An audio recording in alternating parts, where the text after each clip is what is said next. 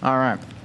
Uh, let's go ahead and pray. Dear God, we are uh, we're excited to get to come together and open up your word, and um, we know that all the philosophies of the world and all the, the words of men can fail us, but your word will never fail us. And so we thank you for the, the surety and, and uh, just the steadfastness that we can anchor to in your word. And I pray that tonight that you would be exalted as we're looking at it, that you would be glorified, that we would give honor uh, to your word, that we'd give honor to you.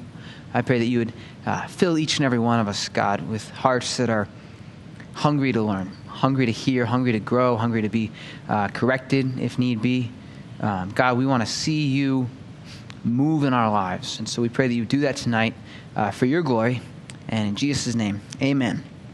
All right, so Wednesday nights, we're going through the Bible in a year. And this week's reading, we covered Psalm 95 to Psalm 119. Next week, we're going to cover Psalm 120 through Proverbs 7. And if you're getting tired of me giving you an explanation of where we've been and where you're going when you can look at it yourself just as easily, that's fine. But it's kind of part of speaking is that you say the same thing over and over again because on any given time, most people aren't going to remember it anyway. So, um, but this week's Psalms were really uh, just a, honestly, just a fantastic group of Psalms. Uh, next week is going to be exciting as well. I love the Psalms that we're coming up to. Um, but this week is just it's just a great batch of psalms and it feels funny to say because you know all the psalms are obviously scripture um, but different psalms are just wrestling with different things and processing different things in different ways. Um, and on the whole, this batch is just really cool. And the emphasis, um, uh, the majority of the psalms we covered this week are anonymous. We don't know for sure who wrote them. Um, you know, it's been said that the Bible describes David as the sweet psalmist of Israel. And so uh, when the Lord describes David as the psalmist for the nation, it's reasonable if we don't know for sure who wrote it to assume that David is a very likely candidate, but we really just don't know for, for certain. Um, but there's a nice theme in the Psalms section this week, which is kind of cool because um, the Psalms sometimes feel a little bit like they're jumping all over the map, right? You know, like life's great, life's awful, life's great, life's awful. Um, this batch is a little more consistent, and it's all about praising the Lord. And so, even if we're just skimming real fast and just looking at the first line of some of the Psalms, uh, Psalm 95, Oh, come, let us sing for joy to the Lord. Psalm 96, sing to the Lord a new song. Psalm 97, the Lord reigns, let the earth rejoice. Psalm 98, Oh, sing to the Lord a new psalm. Uh, Psalm 99, the Lord reigns. Psalm 100, shout joyfully to the Lord. Psalm 101, I will sing of loving kindness and justice to you, O Lord.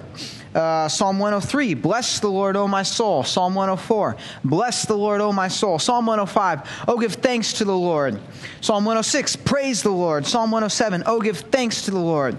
Psalm uh, 109, sorry, not Psalm 109. That's the one that's a little bit off, and I just was going too fast. Um, Psalm 108, my heart is steadfast, O God. I will sing, I will sing praises even with my soul. Uh, Psalm 111, praise the Lord. Psalm 112, praise the Lord. Psalm 113, praise the Lord. Are you picking up a theme here?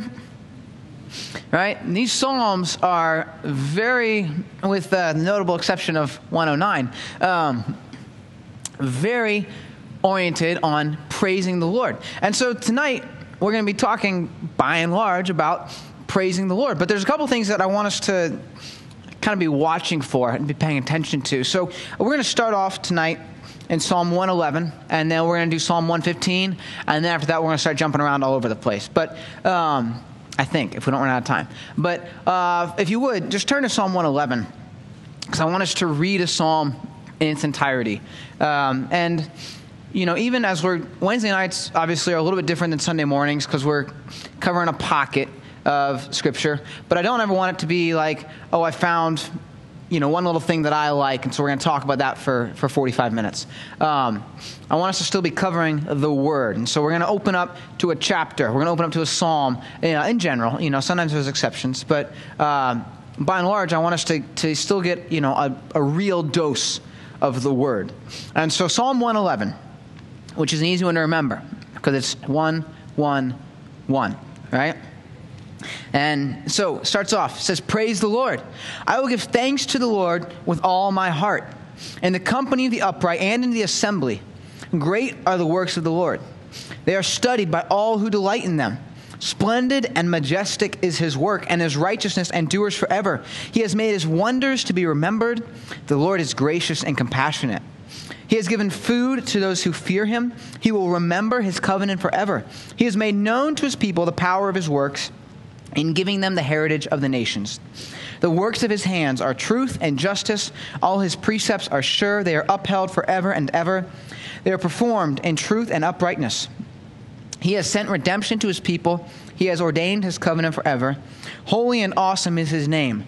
The fear of the Lord is the beginning of wisdom. A good understanding have all those who do his commandments. His praise endures forever.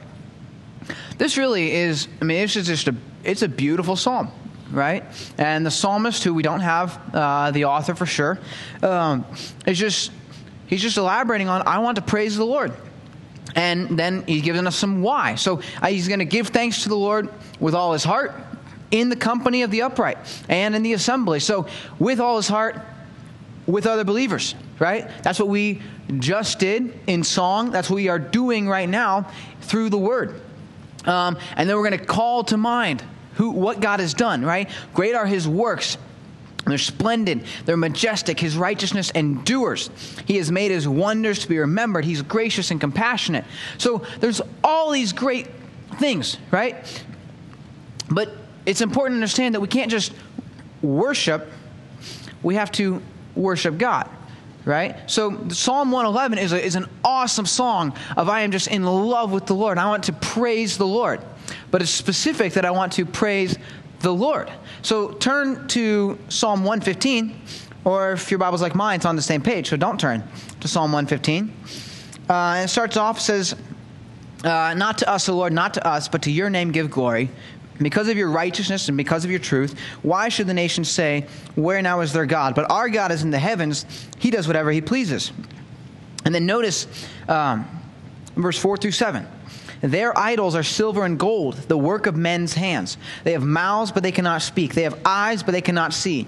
They have ears, but they cannot hear. They have noses, but they cannot smell. They have hands, but they cannot feel. They have feet, but they cannot walk. They cannot make a sound with their throat. So the psalmist here in Psalm 115 is saying there's a difference between us and other nations. Right? There's a difference between followers of the law of God and those who refuse to follow the law of God. But it's not that one of us is worshiping and one of us isn't. He says he's very clear. These people are worshiping. These people are worshipers. Right? We are, as human beings, are born to worship. We are created to worship. Every human being on the face of the earth is worshiping. But the distinction is who, right? Or what. You got to understand where is your worship going? Right? What is it what is it hoping to what are you hoping to accomplish? Who are you trying to communicate with? Right? And so the psalmist here is drawing a really important distinction. And as for each one of us, as we're going through the Psalms and we're just getting this reminder over and over again, you know, praise the Lord, praise the Lord, praise the Lord, it's important that we understand well, wait a second, who is the Lord? Okay? So then go, so verse 8 and 9 of Psalm 115. So he gave us, you know, he said they have mouths, but they can't speak. They have eyes, but they can't see. Verse 8 Those who make them will become like them. Everyone who trusts in them. O Israel, trust in the Lord. He is their help and their shield. So, you will become like the object of your worship. You will become like your idol. Right? And so, this is now, all of a sudden, now, this isn't just a good idea, this is critical. If we are worshiping something uh, immoral, we will become immoral. Immoral. If we are worshiping something less than us, we will become less than us right? We will become less than we were created to be. So we have got to understand that as Christians, as biblically minded Christians, as thinking Christians, not just are we going to worship, because we are. It is is wired into the DNA of every human being that we're going to worship. The question is, who are we going to worship?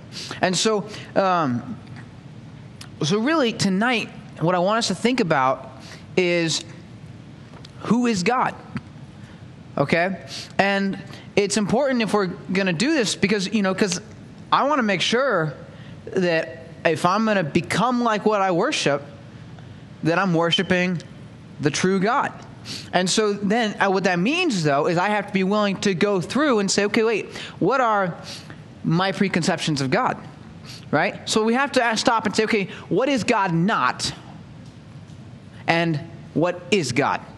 And uh, we honestly kind of have to do them in that order because our culture and even Christianity in the modern sense, or even in the traditional sense, we can build up this idea of God that is so established in our minds that we can't really uh, we can't fathom a God different than that. But that may or may not be who God is. And so, if we're going to be biblical Christians, it's not just enough to be Christians right? It's not just enough to be uh, worshiping Christians. We have to be saying, okay, wait, who is God really? Who is God informing us that He is? And so I want us to start off with just a couple things of who God is not.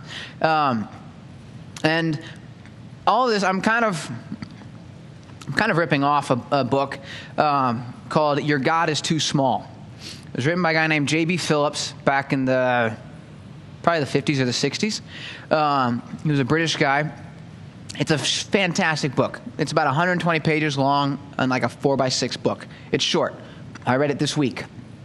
And um, it's incredibly long, though, because everything he says is to the point, right? Short authors are a lot harder to read than long authors, because long authors, you can get lost and you can go get a cup of coffee and whatever else, and you come back and you're still on the same thought. Short authors, you got to pay attention and then you got to digest because they're giving you a lot of information really fast. And so in his book, Your God is Too Small, J.B. Phillips goes through and he lists like 12 ideas of who God isn't.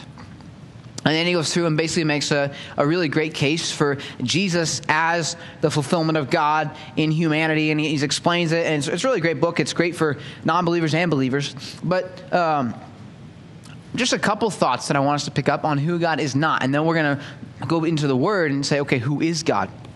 So, God is not the policeman. And, um, you know, our church as a whole, we emphasize grace a lot. So, it's maybe not quite so much of a stretch to say, like, yeah, okay, I get that. God isn't like, you know, God isn't bad cop or whatever. Um, he's just, you know, okay. But it's important that we understand that because we can understand certain parts of God. And the problem is also we tend to want to focus on one aspect because God is so big that we can say, okay, wait, I really can't wrap my head around that. So subconsciously or consciously, I'm going to try and just look at one side and I can sort of understand that side, right? Like, God is love. Okay, I can understand that. Or, oh, God is justice. Oh, I can kind of understand that. I really can't put them together in a way that makes me feel comfortable. So I'm going to stick with one or the other. So it's important that we remember that God is not a policeman, right? God is God's goal is not to catch all the lawbreakers, right, and to execute punishment to the full extent of the law, right? He's fully capable of that. He created the law. He has the right to do that, but that's not who God is in His entirety. God is not old. And this is an important one that is easy to, uh, it's, easy to gloss over if we're not thinking, if we're not careful, because we know that God has existed before time began, and He'll exist after time ends. So, in human minds, if somebody was around 100 years ago and they're still around now, that makes them old, right? If somebody was around 500 years ago, that makes them really old. And the, the problem is, we tend, all of a sudden, what happens though is now God is, um, he's incapable of interacting in our world, right? Um, it's great if God was sufficient for Martin Luther, right? But right now, today, I don't need to know that God is sufficient for Martin Luther's lifestyle. I need to know that God is sufficient for a lifestyle that includes iPhones right? Does God understand how an iPhone works? Because if we put in this idea that God is old, then we put in this idea that God is old fashioned. God is not old. God does not have age. right? So God is no older today than he was 4,000 years ago. So he is as aware, he is as involved, he's as smart as anyone in today right? And it's, and it's important that we understand this because it's really you know again a lot of these are they're subtle things where we can be almost not even aware that we're thinking this. But all of a sudden well god's kind of the old guy and old people are just characteristically no fun right? With uh, with a couple of very notable exceptions. Uh, i didn't point at anybody. I started to but i kept my finger up. Um, but but who wants an old God, right? Like, we just can't do that. And so God is not old, God is here. God is now. Uh, God is not a projected image of us. This one is one that we, oh my gosh, I do this one all the time, right? Deep down, if I was trying to picture God, well, it's probably like a really awesome version of Nate right? Like, deep down, we have this. I mean, we would, would I ever say that out loud? No, no, no, no. But what's God like, really? I mean, we know Jesus had long hair, right? Uh, I mean, you know, you just think about like deep down, honestly, okay, we're a non denominational church. Deep down, do we believe that God would be more comfortable in a non denominational church setting if he came to a church? Right? I mean, you think about it, right? Deep down, I'm sure Roman Catholics are subconsciously convinced that God probably approves of Roman, you know, God loves everybody, right? And we all understand that even in denominational differences, people can still be saved, but, you know, to a Roman Catholic, that's God's kind of like, that's the real thing right there, right? To non denominational people, right? Uh, it's like, that's the real thing, right? Deep down, you know, we're part of a, a movement called Calvary Chapel that was started by a guy named Chuck Smith. And if you talk to a lot of Calvary Chapel pastors today, they won't say it out loud, but if you watch their actions, they are convinced that God would run things by Chuck Smith to make sure he had them right before he did anything. Because we get this, it's subconscious, right? But we want to project ourselves and say, no, if you took out all of our flat spots and just kind of made them, made everything good about us like way bigger, it'd be God, right? And that is not the case. No, no. What we can say is a reduced image of God that was brought down to such a degree that was removed of so much of its glory that we could actually comprehend it. That was Jesus Christ. Okay? We can say God reduced himself in his own power, but we cannot say that expanding ourselves equals God. Um, God is not uh, a feeling, right? A lot of people would say they're worshiping God, and I'm not, you know, you can't judge somebody right on the line and say, no, you're not. But there's a lot of people who, to watch the fruit of their lives play out, they're worshiping a feeling.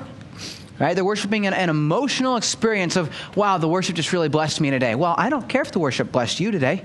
I care about if the worship blessed the Lord t- today. Right?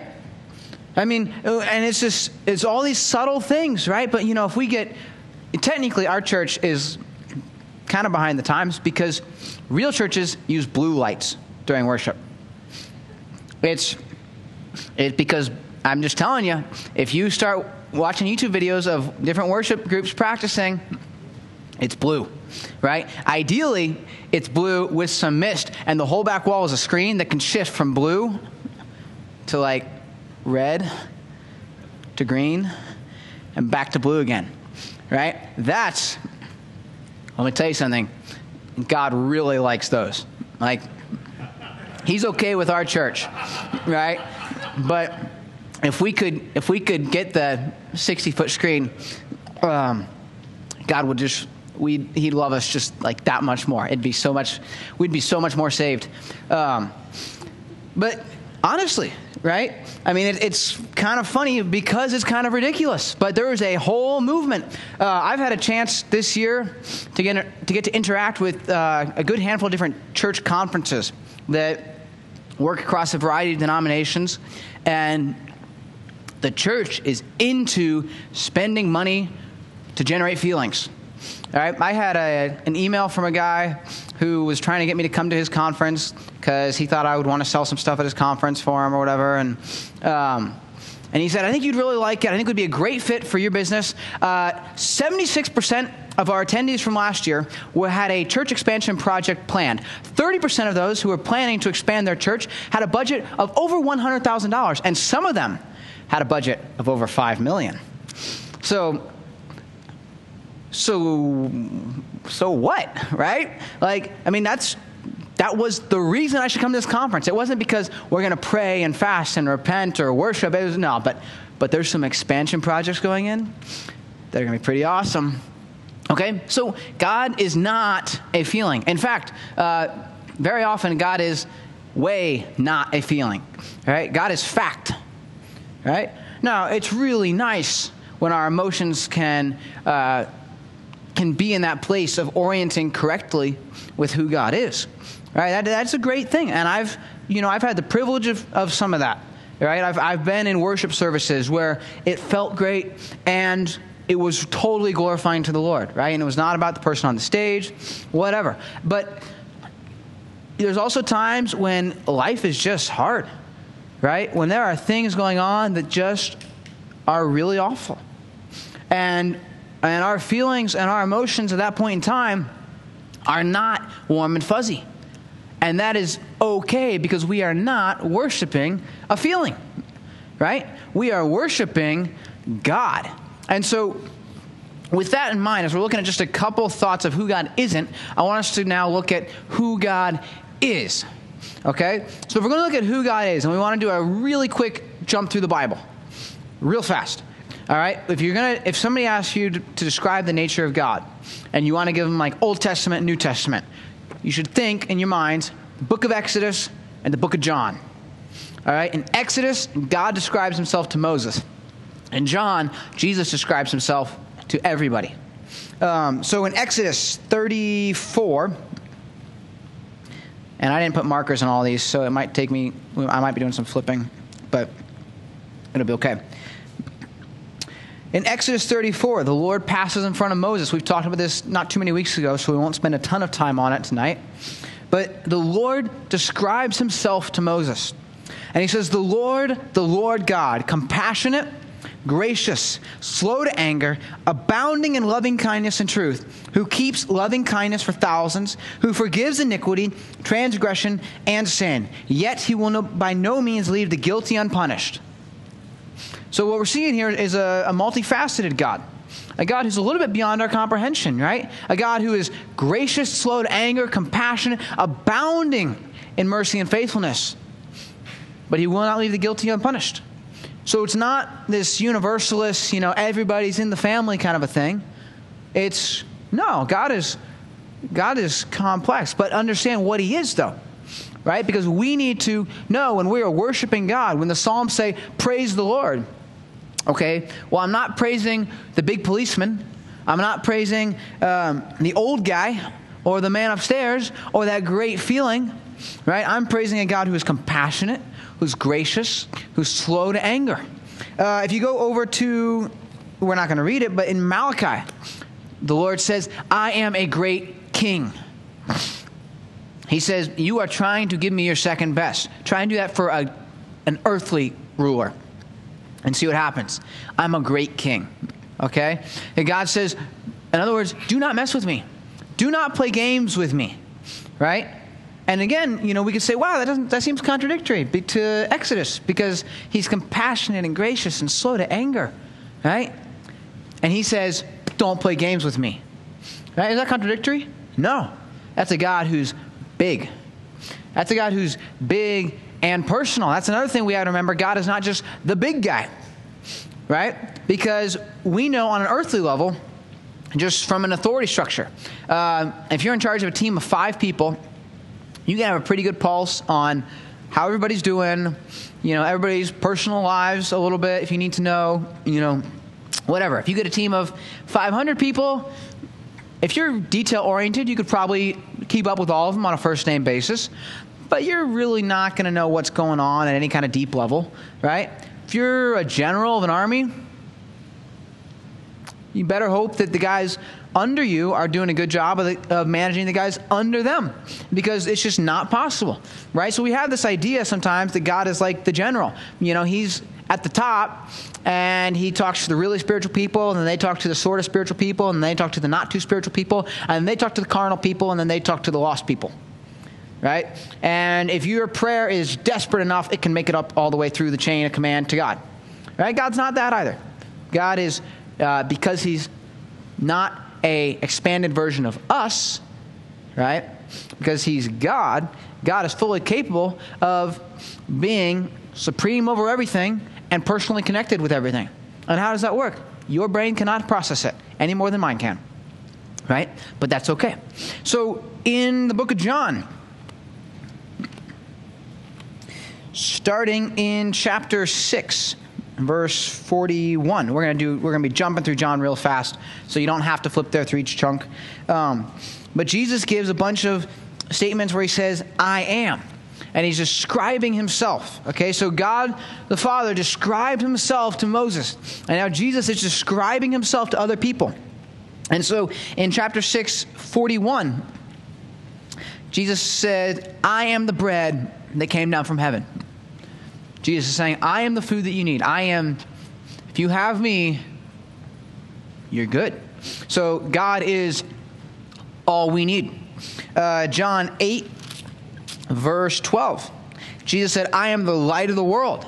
He who follows me will not walk in darkness, but will have the light of life. Jesus is saying, I am your light. I am all you need to see. Right? We don't need anything else in life to see what really matters. But we spend so much effort trying to see what really matters. Right? But the God we're worshiping, if we are willing to orient ourselves biblically, is the bread of life. He's all we need for survival. He's the light. He's all we need to see. Chapter 10, verse 11.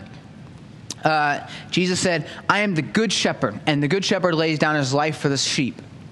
Okay, so he's speaking metaphorically here, but he's saying, I am your protection. I am all you need for protection because I am willing to lay down my life for you.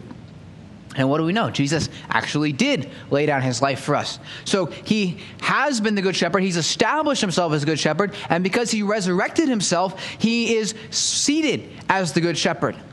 Uh, chapter 11, verse 25. Jesus said, I'm the resurrection and the life. He who believes in me will live even if he dies.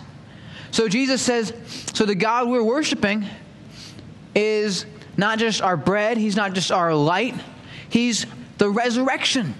He is the one who transforms death from, from death to life right? From darkness to light, from, from shame to glory. Death is the most shameful thing that we can experience as humans because it is the proof that we are sinners who have separated ourselves from God.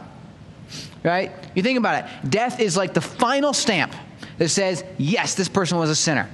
They earned the right to die. And through Jesus, the resurrection and the life, death becomes the transformative moment where all of a sudden it's not our greatest mo- point of shame, it's our greatest moment of glory where we step from this world into the next. Right? So we're worshiping the God who is capable of transforming our shame into glory. In chapter 14, verse 6, what did Jesus say? He said, I'm the way, the truth, and the life. So he's not just our God, he's the only God. He goes on to say after that, No one comes to the Father except through me. Right? So he is the one who's capable of transforming our shame into glory. But he's the only one who's capable of transforming our shame into glory. He's the only one. He is claiming exclusivity, and we can say, wow, that's unfair. But you know what? If there was one kind of medication that could cure all the world's cancer, would it be unfair to say, hey, there's only one shot that works? Right? No. People would say, great, I'll take the one shot. Right? Well, guess what? There's one solution to transform our shame into glory. So we don't have to worry about is it fair or is it exclusive or is that, you know, uh, is that like ancient patriarchalism or whatever it is? No, it's God.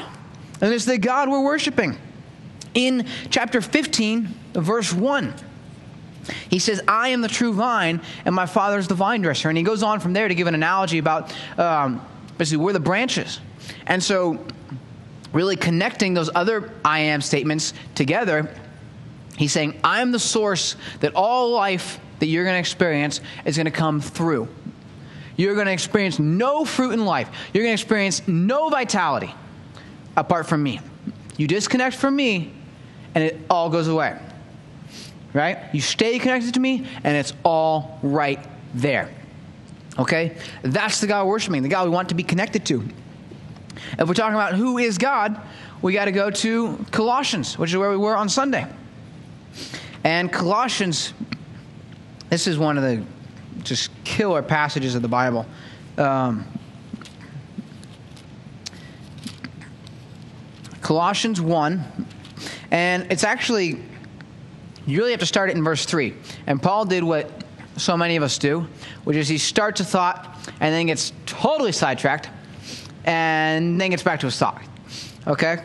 Paul starts off, he says, We give thanks to God, the Father of our Lord Jesus Christ. This is verse 3, sorry. Praying always for you.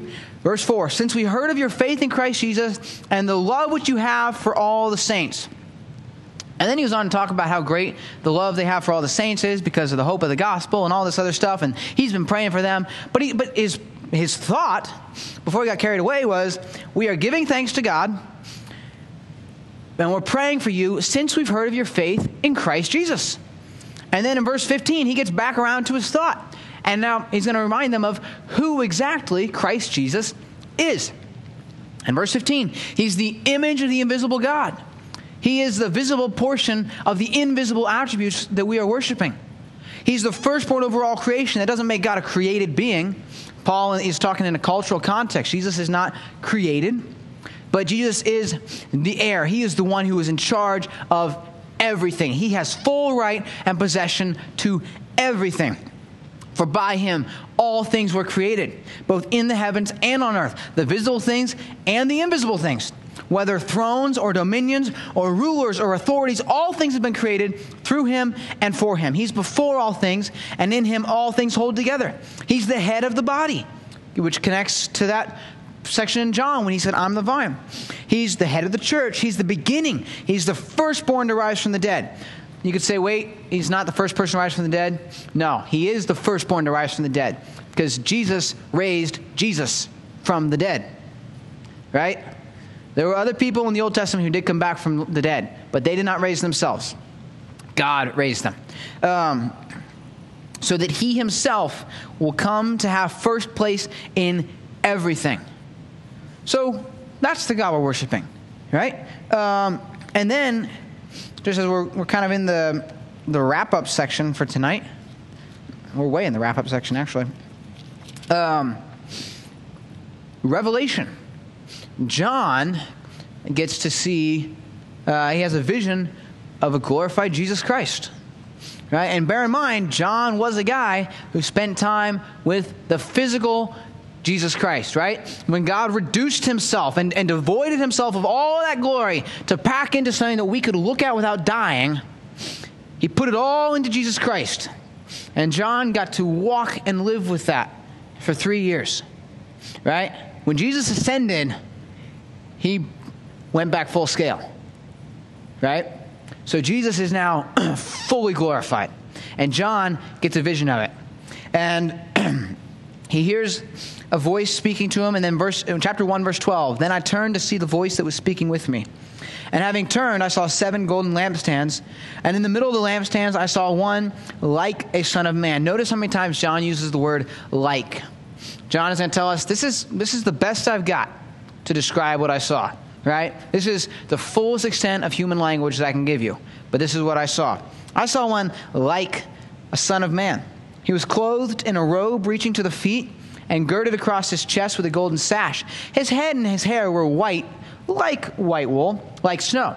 So he's running out of words for white, right? It was white, like uh, really white wool, like snow. You know, keep going, right? You, you get the idea. His eyes were like a flame of fire. His feet were like burnished bronze when it has been made to glow in a furnace. Have you ever seen when they're casting metal? Right? Just parenthetically. It's one of like the coolest, I've never done it, but it's one of the coolest, manliest looking things on the face of the earth, right? You get a big vat of molten metal and you watch those guys pour it out, okay? It's like there's something about that glow of metal when it's liquid that's just pretty awesome. That's what his feet are like, right? The reduced, you know, like like the honestly, in human terms, the lamest part of his body is like that glowing thing that is just symbolic of how much heat and energy and power went into transforming that metal. That's what his feet are like, you know. And he's got a long robe on, so really I have no idea what anything else is like. But that's just what that's what the feet looked like. Um, his voice was like the sound of many waters. You ever heard an ocean? Right? Oceans aren't just loud. You ever think about it? Right? You can hear the power in the ocean. An ocean is not just noise, right? But when you when you hear the ocean, you're hearing like thousands of pounds of pressure crashing into things, right? What his voice is like, you know? My voice is connected to this little thing right here, right? You see this thing? It's this little ball on the end of a stick. Man, it's because my voice is not like many waters, right? It's because if I don't have something to make my voice a little bit more louder, a little louder, uh, some of you guys are going to say, we got to either shut off the AC or tune him out because we can't do both, right? But many waters. And in his right hand, he's holding seven stars. Do you know how big a star is?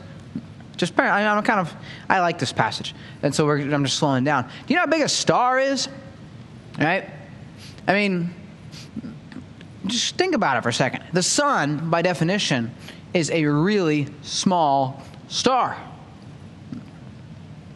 The sun is about a million times bigger than our entire globe. And it's one of the little ones, right? So God has seven in his hand. Maybe it's like a, you know, marbles where he's got some big and little, and he's just kind of, you know, shaking them around for fun. But he's got seven. And in his, out of his mouth came a sharp, two edged sword, and his face was like the sun shining in its strength. So his face is like the sun, his eyes are fire, his tongue is a sword, and his feet look like liquid metal. Okay? That's the God we're worshiping. Right? Don't underestimate. Don't, you know, when we're looking at Jesus, don't lose sight of the humanity. The humanity is what brings us to that point of salvation because it made Jesus a comparable sacrifice to pay for all of our sins. Never take away from the humanity of Jesus, but never take away from the deity of Jesus either. Right? He was God bottled down into a human form. Right? And, and you know, I, I got the Mount of Transfiguration, kind of open up the bottle just for a minute, right? And then shut it back down. It's like he let him see just a glimpse, just a little more than he had corked up, and then he put it back, right? But the God, these, this is the God we're worshiping. This is the God we're called to worship, right? So we're reading the Psalms. We're being told to praise the Lord. But as we're reading these, I want us to just remember what that really means right? What does that really mean? That God who is so big and is able to, to bottle himself down into that. Yeah, it's like that last verse of Cornerstone that we sang tonight, right? Dressed in his righteousness alone, faultless stand before the throne. That God can put his righteousness on us so that we can stand faultless before the throne because that righteousness and nothing else is sufficient. Right? That's the God we're worshiping. And, you know, honestly, tonight we didn't really cover any kind of profound, this isn't like profound theology stuff, right? We didn't explain the, you know, the subcultures of understanding the Trinity and whatever. We just said, you know, here's who God is, right? We're not, we're not, we're not trying to find some mystery in who God is, but we are trying to make sure that we understand who we're worshiping because we are going to worship and we will become like what we worship. So, I don't know about each person in this room, um, but I, for one, would sure like to become like Jesus Christ in the book of Revelation. right? I don't want to just become a big, awesome version of myself, right? I know myself too well. Um, I don't want to become that, right? I want to be transformed and still somehow retain all the, the aspects of my humanity that give me the personality that God's given me, right? I want to be transformed, not like cut off and like, okay, you know, like every element of what made Nate Murphy Nate Murphy is now gone and there's this like whole new thing. No, I want a new body, but I've still got a soul, right? And somehow, I don't know how, that all works together, right? I can't wait but I want to be worshiping the right God. I want to be worshiping the God who is capable of enacting that transformation. So, as we're reading the Psalms this week, as we're getting into Proverbs, keep in mind who the God that we are worshiping is. Right? And remember that He is, not who He was, not who He will be. Right? Jesus said, I am. Used a present tense word because right now, in 2021, Jesus still is the bread of life. He is the light. He is the vine. He is the resurrection. And we have the privilege and the gift of accepting all of that. Letting go of all of our attempts at good deeds, letting go of all of our self righteousness, and saying, you know what? I just want to stand clothed in that righteousness alone and let go of everything else. That is the privilege of what we are called to. And I can't think of a better calling in life. So let's pray. God, we are uh, we're humbled. God, we, we stand in awe of who you are tonight. As we think about all your faithfulness in the past and all your promises for the future, and yet simultaneously how present you are with us right now in this room. And Lord, I pray that you would um, stir up in us a desire to draw near to you, a desire to be more in tune with who you are, more aware of who you are, of how you're working. I pray that, that you would just transform us, that you would move in our lives, that your Holy Spirit would empower us, that we would not that we would not settle short of what you have invited us to. God, we want to enter into the fullness of everything that you're offering us. So please do that work in our hearts, God. Be glorified in our midst. Have your way with us. And it is in the name of King Jesus that we pray. Amen.